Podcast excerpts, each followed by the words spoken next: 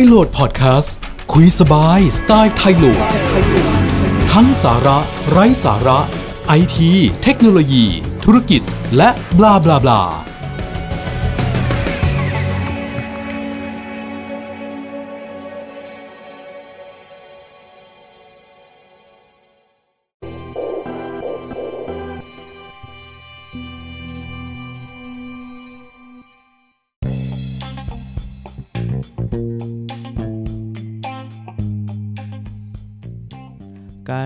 เกรดคุณภาพของตัวคอมพิวเตอร์ หรือว่าจะเป็นโน้ตบุ๊กเอง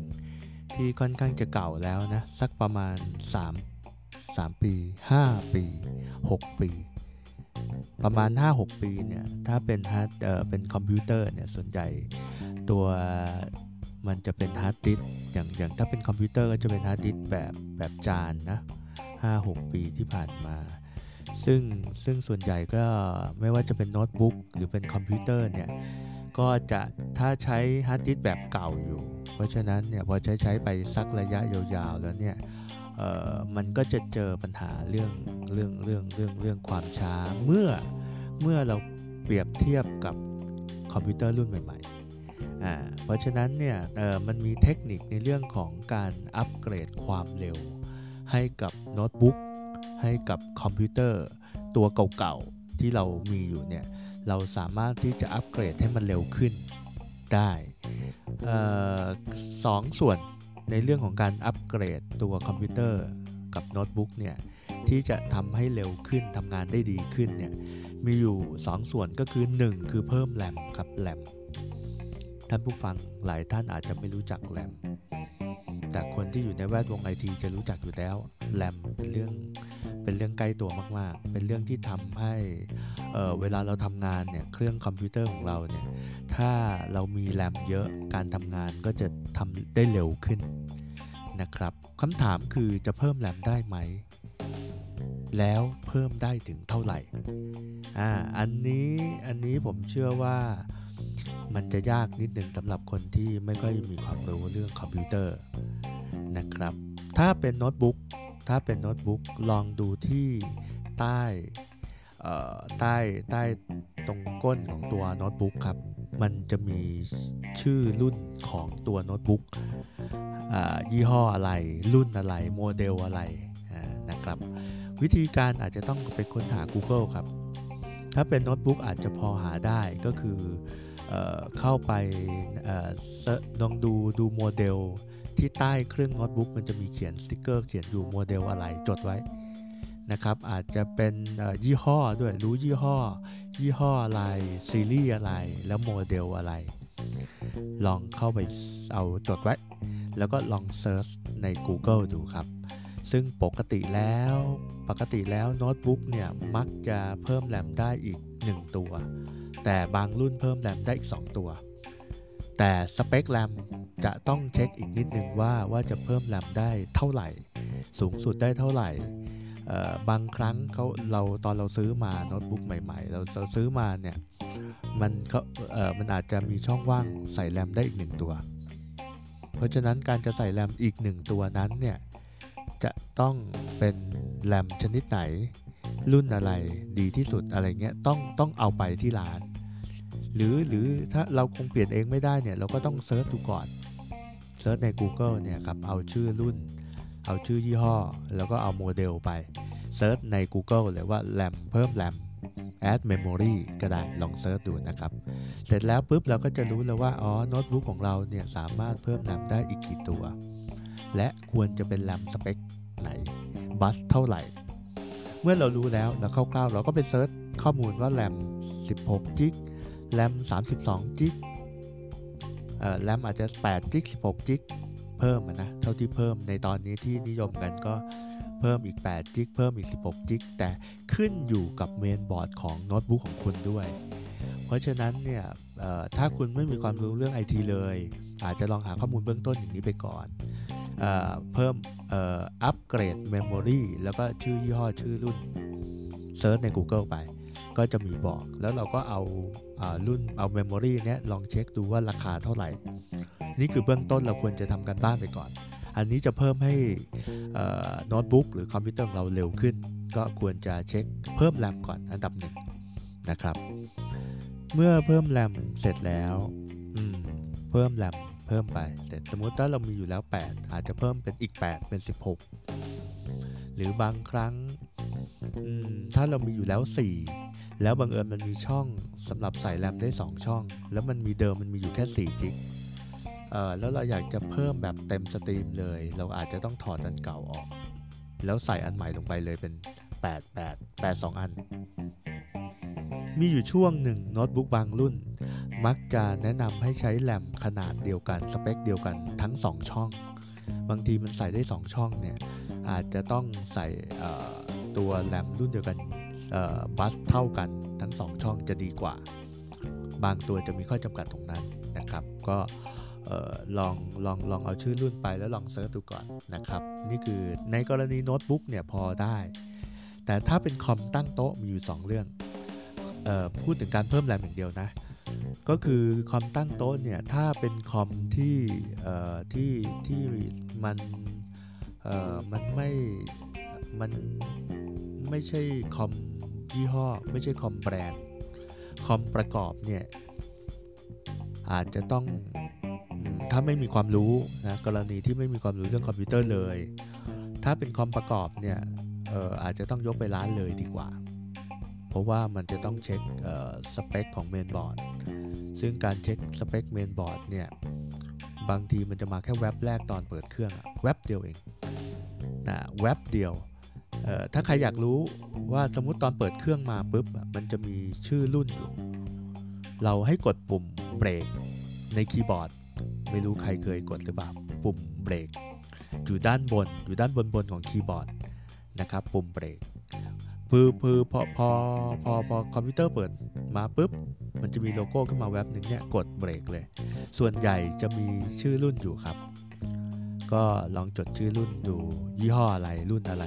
มันจะมีบอกว่าเมนบอร์ดยี่ห้ออะไร เมนบอร์ดมีหลายยี่ห้อมาก มี ASUS มี Gigabyte มีเยอะแยะเลยนะครับ เพราะฉะนั้นเนี่ยถ้าท่านไม่มีความรู้บางทีอาจจะไม่รู้ไงว่าว่ามันมันรุ่นไหนอะไรยังไงก็ต้องลองไปเปิดดูนะครับ แต่ว่าทางที่ดีไปร้าน แต่ว่าก่อนไปร้านเราก็ถ้าเรารู้เราก็อาจจะทำกันบ้านไปก่อนได้ เตรียมงบประมาณไปได้ถูกนะ ค่าแรมค่าใช้จ่ายในการอัปเกรดแรมอยู่ที่ประมาณ 2,000 3,000 4,000 แล้วแต่นะครับ บางทีก็ไม่ถึงพันก็ตามสเปคความแรงของแรมแรมยิ่งแรงยิ่งเร็ว ยิ่งรับประกันดีราคาก็อาจจะสูงขึ้นเป็นธรรมดานะครับ การเพิ่มแรมก็ทำให้คอมพิวเตอร์ทำงานได้มากขึ้นทำงานได้เร็วขึ้นนะครับ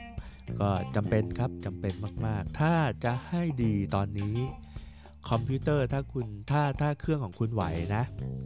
เครื่องของคุณไหวสามารถอัปเกรดได้เนี่ยเอ่อต่ำๆตอนนี้แรมที่ใช้นะ น่าจะประมาณรวมแล้ว 2 ตัวหรือ 4 ตัว 6 ตัว ในคอมพิวเตอร์มันจะใส่ได้ประมาณ 4 ตัว บางรุ่น 6 ตัว 8 ตัว ก็แล้วแต่นะ แต่ว่ารวมแล้วผลรวมแล้วเนี่ยจะต้องประมาณ ต่ำสุดสำหรับใช้งานทั่วไปนะตอนนี้ผมว่าสัก8จิก รวมกันแล้วเป็นได้8จิกนี่คือต่ำสุดนะ แต่ถ้าทำงานหนักหน่อย ก็อาจจะเป็น 16กิกโดยใส่ 8 2 ตัว เร็วเร็วมากแล้วสำหรับคนทั่วไปนะสำหรับคนทั่วไปที่ไม่ได้ใช้คอมหนักหนาอะไรเนี่ย 16กิกนี่ก็ถือว่าเร็วมากแล้วแต่ถ้ามากกว่านั้นก็แล้วแต่กำลังทรัพย์แต่ละท่านเลยก็ก็จัดไป ถ้าเพิ่มแต่ขึ้นอยู่กับเมนบอร์ดด้วยว่ารองรับแรมได้ถึงเท่าไหร่ นะครับ ก็ลองไปลองทำกันบ้านดู ถ้าเป็นโน้ตบุ๊กจะง่ายหน่อยเอาชื่อรุ่น search ได้ แล้วก็ใส่แรมส่วนใหญ่โน้ตบุ๊กใส่แรมได้ไม่เกิน 2 ตัวหรอกมักจะไม่เกินนั้นนะจะตัวหรือ 2 ตัวแล้วแต่รุ่นนะครับอะพอเพิ่มแรมแล้วเนี่ยเร็วได้ในระดับหนึ่งแล้วเราจะมองเห็นได้ในระดับหนึ่ง แต่ว่าถ้าเราเปลี่ยนอีกอย่างหนึ่งครับ เปลี่ยนฮาร์ดดิสก์ครับ เมื่อยุคก่อนหน้านั้นเนี่ยฮาร์ดดิสก์ที่เขานิยมแถมมาเนี่ยเขาเขาไม่ใช่แถมดิที่ประกอบมาในในตัวโน้ตบุ๊กเนี่ยหรือคอมพิวเตอร์ส่วนใหญ่จะเป็นฮาร์ดดิสก์ที่ก็เรียกว่า H เอ่อเป็นจานหมุน เป็นภาษาบ้านๆก็เรียกว่าฮาร์ดดิสก์จานหมุนละกันฮาร์ดดิสก์จานหมุนเนี่ยจะจะมีข้อดีแล้วก็ยอดนิยมมายาวนานหลายปีเป็น 10 ปีแล้วนะครับ ซึ่งสามารถที่จะจัดเก็บข้อมูลได้เยอะ พอสมควรนะครับ แล้วก็มีอายุการใช้งานได้ค่อนข้างโอเคนะครับ แต่ว่าประเด็นตรงที่ว่าความเร็วของมันเนี่ยมันใช้มานานแล้วแหละมันความเร็วมันสามารถเเขาจะเรียกความเร็วของตัวฮาร์ดดิสแต่มันจะมี 7,200 รอบเนาะเฉลี่ยความเร็วของฮาร์ดดิสจานหมุนประมาณ 7,200 รอบ ถ้าเป็นรุ่นเก่ากว่านั้นก็ 5,400 รอบ ก็ถือว่าช้ามาก ความเร็วในการรับส่งข้อมูล ความเร็วในการรับส่งข้อมูลเนี่ยมันจะอยู่ที่ประมาณ 150 เมกถึง 200 เมก megabit per secondหรือประมาณอะตีเป็น 150ถึง200 megabit per second วินาทีนะครับ บิตนะครับ ถ้าเราเอาตัวเลขตัวนี้แล้วกันไอ้หน่วยไม่ต้องไปสนใจมัน 150ถึง200 megabit per second แต่ว่านี่คือความเร็วของฮาร์ดดิสทั่วๆ ไปที่เป็นจานหมุนนะฮาร์ดดิสจานหมุน เราจะรู้ได้ไงว่าเป็นจานหมุน หรือเป็นเอ่อเป็นแบบใหม่เออก็ต้องคงต้องต้องเช็คดู ต้องแกะดูต้องเช็คดู แต่ว่าถ้าเป็นไปได้เพิ่มฮาร์ดดิสจานหมุนเนี่ยสมัยนี้เขาไม่ค่อยมีแล้ว แต่ถ้าคุณซื้อ แต่ก็ยังมีอยู่บ้าง แต่ถ้าคุณซื้อโน้ตบุ๊กรุ่นใหม่ๆเนี่ยส่วนใหญ่ส่วนใหญ่นะ ก็มักจะเป็นฮาร์ดดิสที่เป็นรุ่นใหม่แล้วเป็น SSD S สิงคโปร์2ตัว SSD นะครับ Solid State Disk ตัว Solid State Disk เนี่ยมัน solid state drive เนี่ยมันเป็นทำหน้าที่ในการจัดเก็บข้อมูลเหมือนกันนะครับจัดเก็บข้อมูลแต่ว่ามันไม่ได้ใช้จานหมุนครับ มันใช้เป็น flash memory chip ซึ่งมันทำงานคล้ายๆกับหลักการมันคล้ายๆกับ flash drive หรือ USB drive ทำไดร์ของเรานั่นแหละ แต่ว่ามันดีกว่าเร็วกว่า แล้วก็มีความ ชัวร์กว่านะครับ ซึ่งการการที่เราเปลี่ยนฮาร์ดดิสจากฮาร์ดดิสแบบจานหมุน มาเป็น SSD เนี่ยมันจะมีความเร็วในการทำงาน เร็วขึ้นอย่างเห็นได้ชัดมาก ๆ ครับ ความเร็วเนี่ยมันเร็วมากกว่ากัน 3 เท่าเป็นอย่างน้อย แปลว่า แปลว่า สมมติว่าความเร็วของฮาร์ดดิสรุ่นเก่าอยู่ที่ประมาณ 150-200 ใช่ไหม แต่ว่าความเร็วของฮาร์ดดิสรุ่นใหม่ก็เรียกว่า SSD ที่ว่าเนี่ยความเร็วเนี่ยมันจะเฉลี่ยประมาณ 500 เมกขึ้นไป มันเร็วกันเป็นเท่าตัวเลยนะเห็นไหมความเร็วที่เร็วขึ้นตรงนี้เนี่ยมันคุ้มละมีอยู่ช่วงก่อนหน้านี้ราคาฮาร์ดดิสที่เป็น SSD เนี่ยมันยังแพงอยู่ และความจุยังน้อยอยู่ แต่ปัจจุบันนี้ SSD ที่เป็นฮาร์ดดิส SSD นะราคาราคาอยู่ที่ประมาณ 2,000 กว่าบาท บางตัวก็พันกว่าบาท อัปเกรดคุ้มละ 2,000 กว่าบาทก็สามารถซื้อฮาร์ดดิส SSD ได้ ในความจุประมาณ 128จิกก็น่าจะได้นะครับ ก็ ผมว่าน่าสนใจนะการเพิ่มตรงนี้ผมมีมีมีมีทำให้ผู้ใหญ่มากกว่า 3 เครื่องแล้วคือการอัปเกรดเจ้าตัวฮาร์ดดิสคือโน้ตบุ๊กเขาเนี่ยห้าหกปี แล้วมันมันยังใช้ได้ดีอยู่ แต่ว่าโอเคมันอาจจะมีปัญหาเรื่องความช้า เป็นปกติของตัวฮาร์ดดิสถูกไหมครับ แต่ว่าพอเราใช้ตัวเปลี่ยนเปลี่ยนจากฮาร์ดดิสที่เป็นจานหมุนมาเป็น SSD แล้วเนี่ยความเร็วมันสูงขึ้น ความเร็วมันสูงขึ้นมากพอความเร็วมันสูงขึ้นมากเนี่ยการทำงานที่เห็นได้ชัดเลยก็คือ โอ้ ผมเช็คราคาตอนนี้นะแล้ววันที่ 27 มิถุนา2562 นะ เออ มีน่าสนใจครับของ Western Western Digital ผมเช็คจาก JIB ออนไลน์ Hard Disk เอ่อ Western Digital Green 480 g SSD ราคาแค่ 1,890 บาท ถูกมากนะ ถูกมากเลย เออ 480จิกของ Western Digital นะครับ น่าสนใจ แต่เป็นช่วงเวลานี้นะ คุณอาจจะไปเซิร์ชราคาดูใน JIB ก็ได้ว่า หรือเว็บอื่นก็ได้ไม่ต้อง JIB หรอกนะ โอ้ อย่าง อย่างอย่างตอนนี้ SSD ของ Samsung แต่เช็คเวลานี้นะครับวันที่ 27 มิถุนา62 500 จิกของ SSD ของฮิวของเออ500 จิกไม่มีของซัมซุงซัมซุงมันจะเริ่มที่ 1 จิก1จิกนี่ 4,890 เอ้ย1เทราไบต์ไม่ใช่ 1 จิก1เทราไบต์4,890 ผมว่าก็น่าสนใจนะครับ 1เทราไบต์สำหรับคนทั่วไปที่ใช้งาน ผมว่าผมว่าพอนะ1เทราไบต์นะครับอืม4,890 ประมาณ 5,000 ตีไป 5,000 แล้วกันนะครับแล้วก็ราคาถ้าเป็นยี่ห้อที่นิยมกันก็จะเป็น Seagate เออ Seagate 500จิกอยู่ 2,890 บาท อืม ราคาก็ถ้าแนะนำจริงๆ ก็ซื้อประมาณ 500จิกก็ได้ หรือถ้าใครใช้น้อยก็ใช้ 250จิก250จิกก็ประมาณพันกว่าบาทเอง ยี่ห้อที่แนะนำก็จะมี Kingston ก็พอใช้ได้ Western Digital ก็โอเค Samsung ดี Samsung ถือว่าดีเลยนะครับ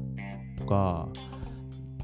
แซนดิสก็ใช้ได้ แต่ Western Digital มีหลายรุ่นนะครับ มีรุ่นที่เป็นกรีน รุ่นที่เป็นกรีน 2,400 เอ้ย 240 จิก อยู่ที่พันกว่าบาท บลูก็ประมาณ เออ ใช้บลูก็จะจะจะจะราคาสูงขึ้นมาหน่อย ประสิทธิภาพความเร็วก็จะเร็วกว่านะ ก็ลองดูแล้วเนี่ยน่าสนใจเพิ่มฮาร์ดดิสที่เป็น SSD ถ้าเป็นสเปคสูงขึ้นมาหน่อย ก็จะเป็น SSD ที่ที่ความเร็ว ลองถามผู้ขาย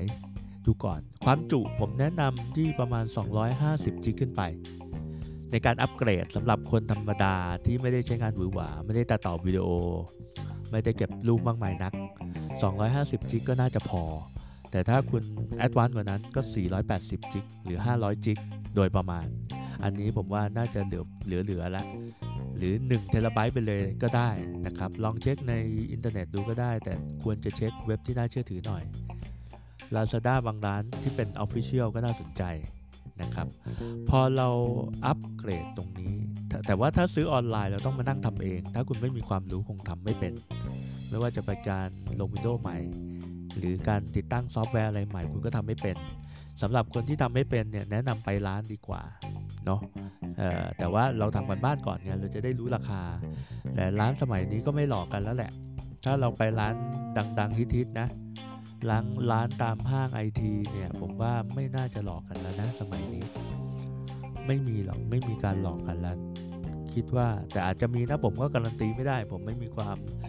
ไม่ได้มีส่วนได้ส่วนเสียอะไรกับเขานะ คือเพิ่มเพิ่ม 2ออย่างอย่างที่บอกเพิ่มแรมกับเพิ่มฮาร์ดดิสเอ่อเพิ่มแรมเนี่ยอาจจะเปลี่ยนก็ได้หรือเปลี่ยนฮาร์ดดิสจากจานหมุน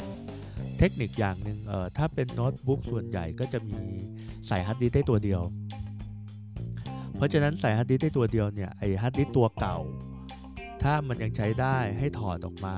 ให้เขาถอดของเก่าออกมา แต่ก่อนจะถอดออกมาเนี่ยมันต้องมีการ backup รูป backup ข้อมูลที่อยู่ในฮาร์ดดิสตัวเก่า ถูกไหมแต่มันเสียเวลาไงถ้าไปทำที่ร้านเสียเวลามันมีเทคนิคนิดนึง แต่จะมาเสียเวลาที่บ้านเราหน่อย ก็คือว่าแต่เราก็ต้องรู้นะว่าไฟล์เราอยู่ไหน วิธีการคือให้เราเนี่ยซื้อฮาร์ดดิส SSD อันใหม่มาใช่ไหมแล้วให้เขาให้เขาที่ร้านเนี่ยเขาจัดการลง Windows Windows อะไรให้เรียบร้อยเสร็จปุ๊บแล้วเราซื้อไอตัวเอาเราเอาไอฮาร์ดดิสตัวเก่าของเราครับ ซื้อตัวกล่องใส่มันครับ ตัวกล่องที่เสียบกับเสียบเป็น USB ได้ แล้วเราค่อยมาก๊อปรูปก๊อปข้อมูลทีหลัง เพราะว่าข้อมูลอะมันยังอยู่ในฮาร์ดดิสมันยังไม่ได้หายไปไหนครับ เราแกะออกมาแล้วข้อมูลยังไม่หายนะครับ พอมันไม่หายเนี่ยเราใส่ซื้อกล่องใส่ที่มันแล้วก็เสียบ USB เข้ากับคอมพิวเตอร์หรือโน้ตบุ๊กของเราครับ เสร็จปุ๊บเราก็ต้องเช็คดูก่อนอาอาจจะให้ที่ร้านแนะนำนิดหนึ่งโอเคเดสก์ท็อปเข้าตรงไหน ปกติจะเป็น drive C user desktop มันจะเป็น user แล้วก็ชื่อ user เราก็เป็น desktop เข้าไปนะครับ ก็ใน desktop หรือ my document ทั้งหลายแหล่เนี่ยหรือไดดี ถ้าไดดีพอเสียบเข้าไปแล้วมันอาจจะเป็นได E ได F ก็ลองหาดู คือไป back มา backup ทีหลังก็ได้จะได้ไม่เสียเวลาเวลาไปที่ร้านเนี่ยบางทีถ้ามันจะเปลืองเวลามากถ้าถ้า backup การการโยนไฟล์ของจาก ฮาร์ดดิสตัวเก่าไปตัวใหม่เนี่ยอาจจะต้องใช้เวลาค่อนข้างเยอะ ก็ก็ก็ก็หรือก่อนทำก่อนไปร้าน เรา backup จากฮาร์ดดิสจากคอมพิวเตอร์เราเนี่ย backup ลงทำได้ backup ลง Google Drive อะไรไปเรียบร้อยก่อนก่อนที่จะไปอัปเกรดแล้วกัน เพราะว่าส่วนใหญ่เวลาอัปเกรดแล้วเนี่ยเรารู้อยู่แล้วแหละข้อมูลไม่หาย แต่บางทีมันหาไม่เจอเนาะเพราะมันลง Windows ใหม่แล้วหน้าตามันก็จะเปลี่ยนไป นะครับ ก็เนี่ยคือการพอสมมุติว่าเราเปลี่ยนฮาร์ดดิสเปลี่ยนแรมเพิ่มแรมอะไรเรียบร้อยเสร็จปุ๊บ แล้วเราต้องลอง test ให้ Windows เปิดขึ้นมา พอเราเปลี่ยนฮาร์ดดิสลง Windows ใหม่ปุ๊บเนี่ยมันเร็วแน่นอนครับ มันเร็วเพราะ Windows ไม่ใช่ มันเร็วเพราะฮาร์ดดิสเพราะว่าจะเห็นได้ชัดเลยเวลาที่ฮาร์ดดิส SSD boot เข้า Windows เนี่ยมันเร็วกว่ากันมากครับ และยิ่งใช้ SSD รุ่นที่มีความเร็วสูงเนี่ยนะ มันเปิดเร็วพอๆกับแท็บเล็ตนะครับ ที่เปิดเครื่องมาติดเลยครับ มันเร็วขนาดนั้น คนที่ใช้ Windows กับโน้ตบุ๊กมายาวนาน ใช้โน้ตบุ๊กเก่าๆมายาวนาน จะรู้ว่าการเปิดเข้า Windows เสียเวลามาก บางเครื่องใช้เวลาโดยการเปิดโน้ตบุ๊กเสร็จแล้วก็ไปชงกาแฟ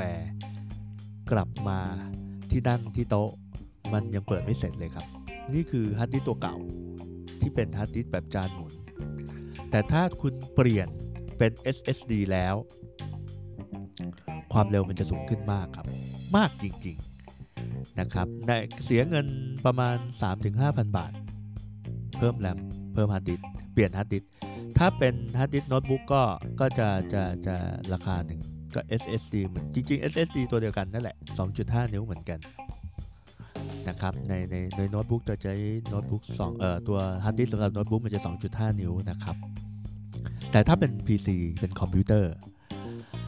เป็นคอมพิวเตอร์ก็ใช้ฮาร์ดดิสก์2.5 นิ้วได้เหมือนกันนะครับ แล้วก็จะแนะนำว่าดีตรงที่ว่าถ้าเป็นคอมพิวเตอร์เนี่ยไอฮาร์ดดิสจานหมุนเก่าเนี่ยเราสามารถชิงให้มันเป็นไดดีได้ ออขยับให้มันไปเป็นไดดีได้ แล้วก็ฮาร์ดดิสตัวใหม่ไอ SSD ที่ความเร็วสูงเนี่ยให้เป็นไดซีแล้วก็ลง Windows ที่ตัวนี้ลงโปรแกรมต่างๆ ที่เครื่องที่ตัวฮาร์ดดิสตัวนี้ แล้วไอตัวฮาร์ดดิสเก่ามันก็ยังอยู่ในเครื่องและยังทำงานได้อยู่อ่าก็ไม่ต้องโยกย้ายอะไร แต่ถ้าเป็นโน้ตบุ๊กมันไม่ได้ไงโน้ตบุ๊กใส่ฮาร์ดดิสได้ตัวเดียวเพราะฉะนั้นคอมพิวเตอร์เนี่ยมันจะใส่ฮาร์ดดิสได้มากกว่า 2 ลูกนะ โดยปกติจะได้มากกว่า 1 หรือ 2 มากกว่า 2 ลูก บางเครื่องใส่ได้ 3 4 ลูก แรมก็ได้มากกว่า 2 อัน ก็อาจจะ 4 อัน 6 อันแล้วแต่รุ่นนะครับ อัปเกรดตรงนี้ส่วนใหญ่ก็ถ้าแนะนำคือคอมที่เก่ามากเก่าพอสมควรนะ เก่าปานกลางนะ แต่ถ้าเก่าจัดเลยเนี่ย ก็อาจจะอัปเกรดไม่ได้นะครับ ก็นี่ก็เป็นเทคนิคอย่างหนึ่งที่ที่ผมมักจะแนะนำให้คนรอบตัวผม ที่ยังไม่อยากซื้อโน้ตบุ๊กใหม่ เพราะว่าไม่ค่อยได้ใช้งาน ทุกวันนี้หลายคนใช้งานผ่านแท็บเล็ตหลายคนใช้งานผ่านมือถือทำงานผ่านมือถือกับแท็บเล็ตซะเยอะโน้ตบุ๊กอาจจะมีบ้างในการแก้ไขเอกสารนิดหน่อยอาจจะซื้อจะซื้อโน้ตบุ๊กใหม่เลยก็เสียดายตังค์ของเก่าก็ยังมีอยู่แต่มันช้าเหลือเกิน เพราะฉะนั้นวิธีทางออกทางเลือกหนึ่งที่แนะนำเสียเงินอีกประมาณ 3,000 4,000 5,000 แล้วแต่งบ บางคนอาจจะเพิ่มอีกหมื่นหนึ่งก็ได้ยอม แต่ได้เอาเขาเรียกว่าปลุกผีโน้ตบุ๊กเก่า หรือคอมพิวเตอร์ตัวเก่าที่ใช้แล้วมันไม่ค่อยเร็ว พอใช้อย่างนี้แล้วมันเร็วขึ้นเยอะ มันก็ happy คุณ happy เราก็ happy นะครับนี่คือจุดประสงค์การทำไทยโหลดพอดแคสต์ก็คือนำสาระประโยชน์สำหรับคนไอทีมองเป็นเรื่องง่ายครับ แต่คนทั่วไปที่เขาไม่ได้เล่นเรื่องคอมพิวเตอร์มาก่อน อาจจะไม่เคยรู้เรื่องนี้มาก่อนก็ได้ หวังว่าน่าจะมีประโยชน์ไม่มากก็น้อยไม่น้อยก็มากนะครับ ขอบคุณครับ